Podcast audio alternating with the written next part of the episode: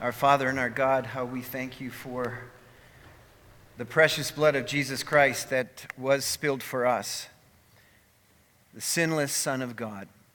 So, Father, I pray that you might cause our hearts to continue to focus our attention on the glorious Savior, the Lord Jesus Christ, as we now turn our attention to the proclamation of your word.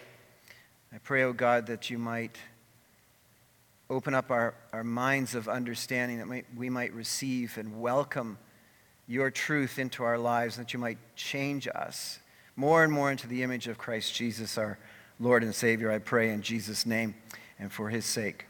Amen. So we began our service this morning with a psalm of thanksgiving, a call to worship, a psalm of thanksgiving. My question to you this morning is, did you wake up every morning this week joyfully giving thanks to the Father? Yes? How about this morning on your way to church? How about this morning right now? How many are just bursting with joyful thanksgiving to the Lord? How many feel crowd pressured to put your hand up? You know, if I was to say to you this morning, you know, tell me one thing that you're thankful for. I'm not going to put anybody in the spot. Maybe Pastor Jamie. No, I'm kidding. I'm not going to put anybody in the spot. But generally, we would think about something that was good that happened in our lives and say, well, I'm thankful for this or I'm thankful for that. How about asking the Apostle Paul, what are you thankful for? And his answer is, I rejoice in what I have suffered for you. Now, have any of you ever even thought that way? I'm just bursting with gratitude and rejoicing joyfully at what I have to suffer for you, for someone else. Well, we're going to talk about that this morning. I'm going to look at it from the text in Colossians chapter 1 and help us to understand how we can do just that.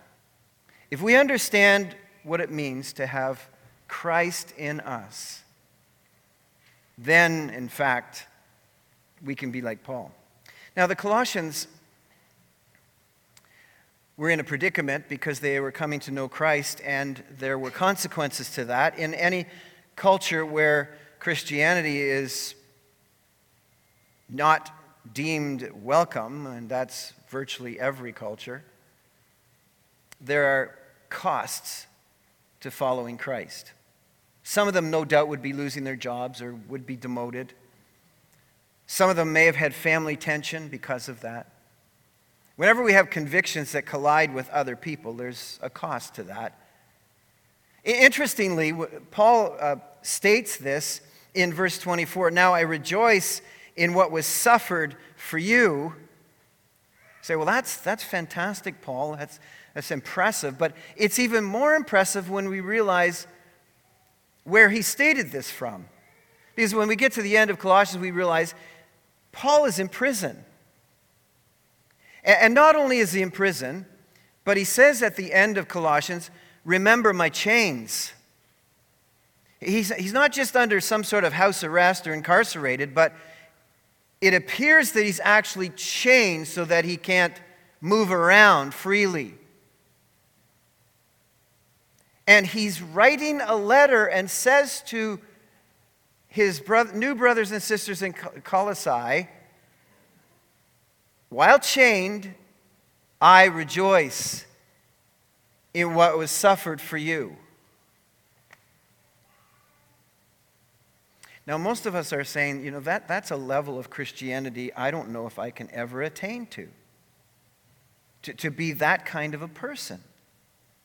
Well, if you know who you are and what you have, then by knowing who you are and what you believe and in whom you believe, God submits to us from his word, yes, you can be this person. Yes, you are called to be this person.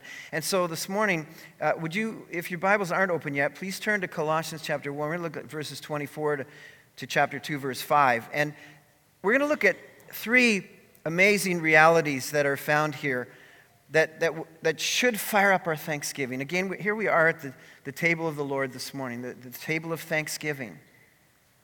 So very appropriately, we're calling on our hearts through the presence and powerful work of God in our lives because of Christ in us to be people of enduring thanksgiving, to be people who can say, I'm rejoicing, and rejoicing, you know, rejoicing means joyful, glad. I'm glad that I'm having to suffer for you.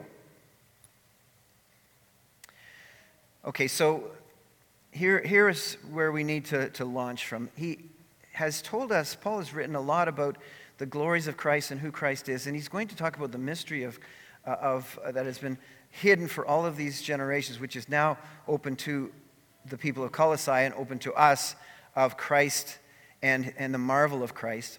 And he says, now I rejoice in what was suffered for you. And I want to say to you that this is one of those verses in the Bible that's really, really difficult to with great confidence, claim you understand exactly what Paul is saying. So I submit myself with humility to you this morning, and I've wrestled with this for decades and decades, and have changed my own understanding. And by the way, if you look up different translations, it's translated significantly different everywhere. New American Standard, ESV, King James, NIV. Everybody's trying to get a grip on what is Paul really saying here, and it's profound. And so I'll take a shot at it with you this morning. And this first issue of Thanksgiving, I think, is this: it's the profound gain to the pain of pushing back darkness. That's what Paul is thankful. The stewardship of afflictions has a purpose. There's a purpose to the afflictions with which God the Father entrusts to us. We live in a war zone. When we follow Jesus Christ, we know there is a battle between the kingdom of light and the kingdom of darkness. It manifests itself through various different ways and different people, but fundamentally, we live in a war between light and darkness, principalities and forces that are against God and against the things of God, against the message of salvation. The enemy does not want to lose his grip on any heart in this world. And we represent a threat to that in our Operation Hamilton, or what was it called? It's not called Operation. What's it called? Hamilton Challenge. And who's your one, and all of those things that we represent a challenge. And that means there's going to be a battle raging in our lives. So we need to look at what is he actually saying here? What is this suffering about? Let's break it down and see how and why we can rejoice in this kind of suffering, because that's what the urgency is for us. That's what the challenge is for us. Paul's challenging us to live like this. I rejoice in suffering for you, and I want you to be able to rejoice in suffering for others as well. It's suffering, persecution, and pain for intentionally ministering to people. I think that's abundantly obvious when he says, now I rejoice in what was suffered for you. The afflictions that I'm enduring are fundamentally for you, not exclusively for you, but fundamentally for you. In other words, for people who he seeks to minister to. In the writing of this letter, in his own life, Paul makes a direct connection between his suffering and others benefiting for salvation. A direct connection. I think most of us know that the more that we act like Christ, the more we will be treated like Christ. And how was our Savior treated? He was treated with afflictions and scorn and persecution and trouble, which Paul calls here Christ's afflictions. Paul is linking and connecting his afflictions to Christ's afflictions. We're going to look at what that means in a moment. Why? Why is this true? Well, because of the battle that goes on, the dark hold evil has on fallen humanity, stirring up souls for rescue to the Lord is going to face opposition. Most of you have probably faced that kind of opposition, perhaps within your family, your own family, or friends or co-workers. You witness to them and suddenly things change, and not for the better in your relationship. You face a struggle. In my research of this text and sermon, I came across an article in Christianity Today from October 2022. And it was an article, which, by the way, I'm no longer really endorsing Christianity Today as a bastion of solid conservative theology, just so you know that. Inciting things, people often say, oh, you're endorsing that. I'm not endorsing anything. I'm just citing something here. And it's an article about a charismatic movement that sprung up in the 70s. I'm not going to bother naming it because I don't think that's super helpful. But in assessing it after all of these years, 50 years, one of the significant leaders within the movement writes this: my generation had this idea back in the 70s that if we could make church easy, make being a Christian easy, we could get more people to say yes to Jesus. And it was enormously successful. Come as you are was enormously successful. But that wasn't supposed to mean stay as you are. We didn't train people. We made it too easy, and they became consumers of church rather than disciples of Christ. Wow. When we try to understand the nature of afflictions in our walk with the Lord, there's nothing easy about Christianity. Salvation is free. It's the work of another. It's offered to us, but it's not easy. And the journey's not easy. And it's not helpful to tell people that come to Christ and it will be easy, because it won't be easy. We know this. You know this. You've struggled in life because the darkness has a death grip on people's lives, and it doesn't allow us to break free easily. And when Christianity becomes just a consumer of church, then all we are is interested in the style of church, and it becomes just another commodity. And we miss out in the profoundness of Christianity, which is Christ in us, the hope of glory. So for whom is this affliction all about? So I have done my own version of rearranging the verse, not taking anything out of it, just rearranging to try and help me understand what I think is being said here. It's close to the NIV, but just a little tiny bit different. I've written it this way: now I rejoice in what was suffered for you, and I fill up what is lacking in regard of Christ's afflictions in my flesh for the sake of his body, which is the church. What is this all about? I see the afflictions that Paul is talking about going in two different directions. One is this: for you. Rescue is painful. Rescue is messy. Rescue is opposed.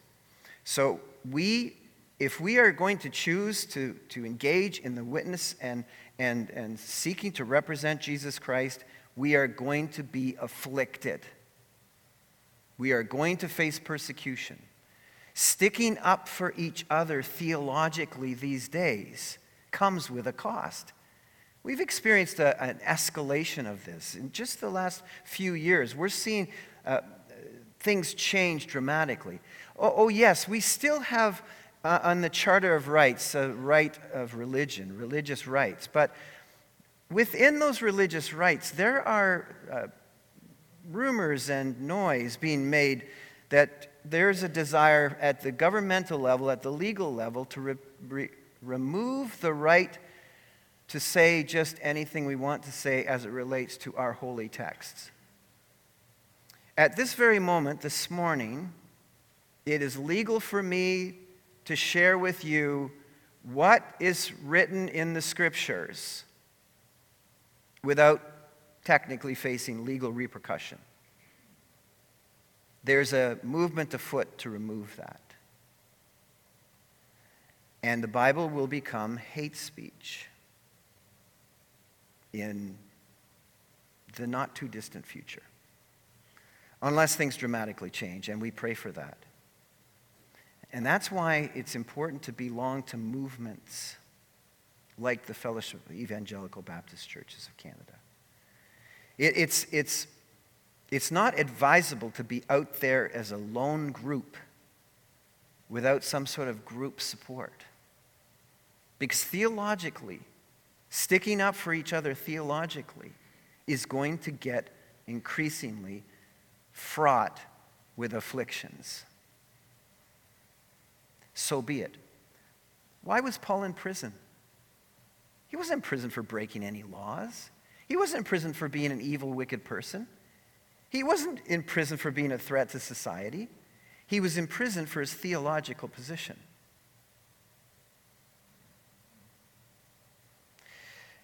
It was for them that he was willing to go to prison, not failing to share the truth with them, even at personal cost to himself. But there's a second part here to this afflictions, that it's for you, it's for others, but I believe it's also for us. You see, he says here, now I rejoice in what was suffered for you, and I fill up what is lacking in regard of Christ's afflictions in my own flesh for the sake of his body, which is the church. Paul says, not only am I being afflicted that because I was willing to share the truth with you, but I am being afflicted because there are things yet in my life that the Heavenly Father has deemed need to be dealt with. And so he's permitting me to share in the deficiencies of the things that Christ faced, that I might become more and more like Christ in my life. So the Lord is entrusting to you some afflictions, not for the sake of others, but for the sake of you, that ultimately is for the sake of others, for the sake of transformation that will happen in your life, and for the sake of the body of Christ. We die with Christ, we were raised with Christ, and we share in the sufferings of Christ. That's what Paul teaches consistently throughout his letters, and no differently here. And what's beautiful about this is the Lord doesn't abandon us in our afflictions. Paul says, I am facing regard to Christ's afflictions for the sake of his body. Christ identifies with us in our afflictions. Do you remember when the Apostle Paul, before he was a nice guy, was out murdering Christians? And there was a voice from heaven, Saul, Saul, in Acts chapter 9, why do you persecute me? Wait a minute, Paul was persecuting Christians. Did you hear what Jesus said? Jesus fully identifies with those who are being persecuted for his sake. This is all part of the meaning of Christ in us, and that relationship that we have. So secondly, the stewardship of afflictions, but secondly, the second great cause for thanksgiving is the profound responsibility of being entrusted as stewards of the Word of God. That's 1:25, 1:28, 2:2, and 2:4. The commission that was given, that God gave to Paul as the servant of the church, as a servant of the Lord Jesus Christ, the head of the church, and as stewards of the Word of God, I have become its servant. What servant? The church. by the commission God gave me to present to you the Word of God in its fullness. Not to buffet the Word of God, not to pick out the how to be a Christian easy-like, but rather what is the whole counsel of God's Word. We are entrusted as stewards of the whole counsel of God's Word. When churches begin to stray and edit God's Word, and that is happening at an alarming rate within evangelicalism today, we have lost our bearing and understanding of our commission as pillars of the truth. That's what Paul tells Timothy in 1 Timothy 3, that the church is the pillar of the truth. And that's who we are. We're not a selection committee that comes to church and decides what we're going to say and what we're going to teach and what we're going to leave out. We're not some sort of editing committee, editing team of the Word of God. No, we are to be those who proclaim the Word of God in its fullness. In verse 28, we proclaim Him, Christ, admonishing and teaching everyone with all wisdom, so that we may present everyone perfect, or as finished in Christ, as mature in Christ. And we do that with God's Word, inviting the fullness of God's Word to challenge and judge and convict and convince and confirm and encourage. All of the things that God's Word does as stewards of the Word of God, of truth. We deliver to each other the bread of heaven, the Word of God, the food that grows us and helps us to be strengthened in the Lord. West Highland is called to be a fine spiritual dining experience in a sea of toxic information. That's who this church, that's what this church is on the mountain of Hamilton, with a sea of toxic information around us. We are a fine spiritual dining experience of the bread of heaven, the Word of God. That makes us ministerial, not magisterial. The church is not magisterial. The church doesn't sit in judgment of God's Word. There's a great, big, huge Christian denomination that does that. That's a distinction between us and them. We're not magisterial over the Word of God. We're ministerial over the Word of God. We don't have authority over the head of the church, Christ. The church doesn't change Christ's meanings and understandings. Our authority is derived from Christ, who gives us His Word and how He wanted us to present it. That's who we are. So we admonish. Admonish is go for the heart. That's what it means. Go for people's hearts. Warn them with passion from your heart.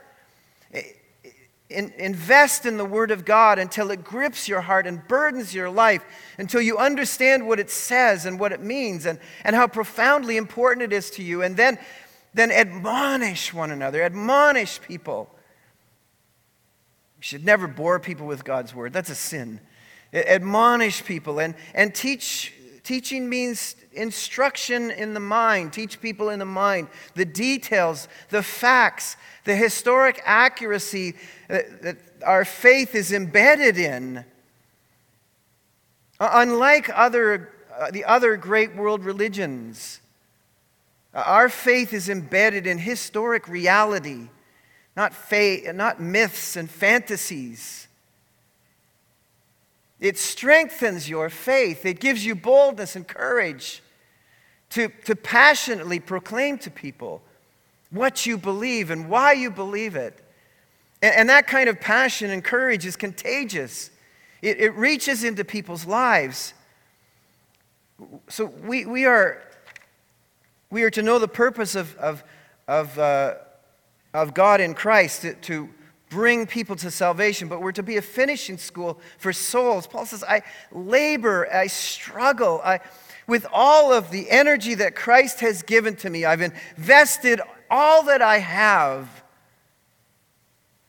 because this is so critical for people, so important. This is life and death. I use all the energy that God is willing to give me, and that is a lot, to fill in what is lacking in your and our understanding, our discipleship, that we might not be consumers of a style of church, but that we might be disciples of the living Christ.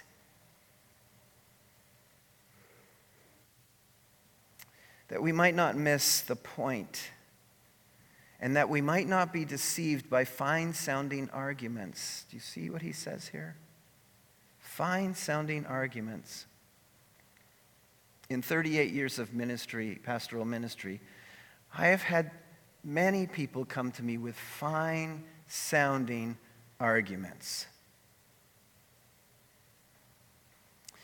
And I'm willing to say that's a fine-sounding argument. It just isn't biblical.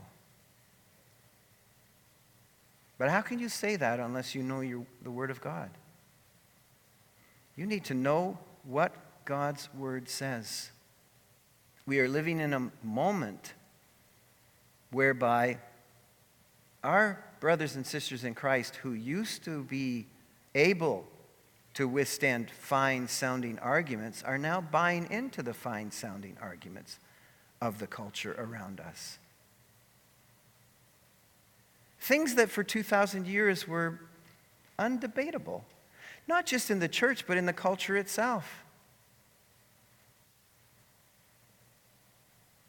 Kevin DeYoung, in an interesting article, you can listen for this. When people bring arguments concerning what used to be obvious scripture, what used to be bread and butter understanding of theology,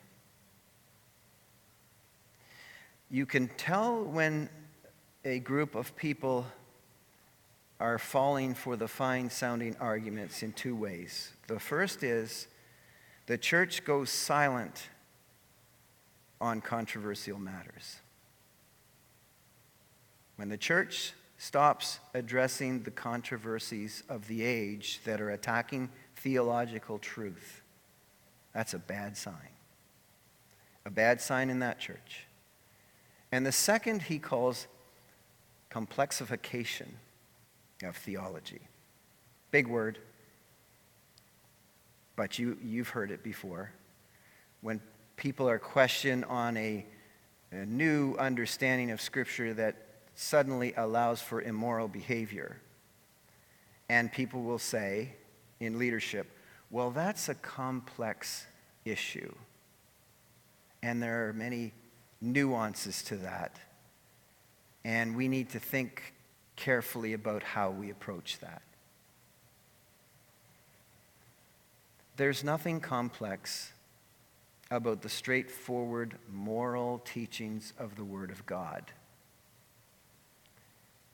Making it complex is an attempt to argue away the plain understanding of the Word of God. Well, there's a third. We've got to get to it. It's the profound privilege in having the hidden mystery of God disclosed to us. It says that here, this mystery that has been hidden is now for the ages and generations, but is now disclosed to the saints. What's the mystery? The mystery that's been hidden at that time for about 3,800 years. I'm going by the Jewish calendar. The Jewish date today is, I think, 5784, if I'm not mistaken. The Jews in our world today believe creation happened 5,784 years ago, and I'm not too far off of agreeing with that. But regardless, we're not going to get into an old earth, long earth, all that stuff debate today. But suffice it to say that what was hidden for generations at the time Paul is writing this is how God, a God of justice and a God of mercy, was going to save sinners. Sinners that deserved to die. Sinners that had a death sentence on them. How is God, who is a just God, who has declared that if you sin, you will surely die, but yet a merciful, gracious God, how is that God going to save sinners? It never occurred to anybody in 3,800 years that God would take on flesh himself, a perfect, sinless God-man who would die in our place so that the justice of God would be satisfied and the mercy of God would be able to save sinners. That's the hidden mystery. And that Christ would now be in you. This was unthought of. This was not understood. This was the hidden mystery, the great prize, the mystery of God. Christ in you, being awakened to the supremacy of Christ, in whom all God's treasure and wisdom and knowledge, the true wisdom of faith in Jesus Christ for reconciliation with God, on how all of the blessings of salvation from God are granted to us through Christ. That was hidden. That was a mystery. That's the glorious, glorious mystery that he's talking about. Christ in you, the hope of glory. Not only being awakened to the supremacy of Christ, but being gifted with the indwelling Christ. And by that transaction of the indwelling of Christ himself, being a living advertisement of our hope of glory. A glorified bodily existence, freed of every encumbrance forever. That's the great, glorious story of Christ in us. Having the living God dwelling in us, tabernacling in our lives, that we might be a living advertisement of the glory of God now and the glory to come for us. This is why Paul said, I'm rejoicing, even if I'm chained in prison. Because my rejoicing is not dependent on my circumstances or situation physically. My rejoicing is based upon my circumstances and situation spiritually with God. Christ in me, the hope of glory. I'm chained now, but these chains are coming off one of these days. I don't know when. Maybe it'll be at my death, but whatever. I am a living advertisement of the eternal glory promised me through Jesus Christ. And the advertisement of that is that he's living in me right now. And I exude that to the world. And so I gladly accept my afflictions if people can see Christ in me, the hope of glory. So, beloved, my question, only question to you today, is this true of your life today? Is Christ in you? You can receive him as your Lord and Savior today. Is Christ being advertised, the glory of Christ being advertised through you? Are you rejoicing, thanking God, giving thanks to God the Father, living a living advertisement of what you have? All the riches, the treasure of the riches and wisdom of God in you. I trust so. So as we go to communion this morning, this is examination time, just on this text of Scripture. You know, as you come to the Lord's table, this is a table whereby we are recommitting our vows to the Lord of obedience to his word. Are you willingly accepting the afflictions that come with obeying God? Have you full confidence in the Word of God as you sit at this table this morning? Have you full confidence in the Word of God? Are you living your life as a guardian of the truth? Not wavering. And third is, are people seeing the joyful hope of Christ in you, the hope of glory, who meets with us at this table this morning? Let's pray together. Father, we thank you so much for the truth of your word. And now as we celebrate your presence with us, through the table of the Lord.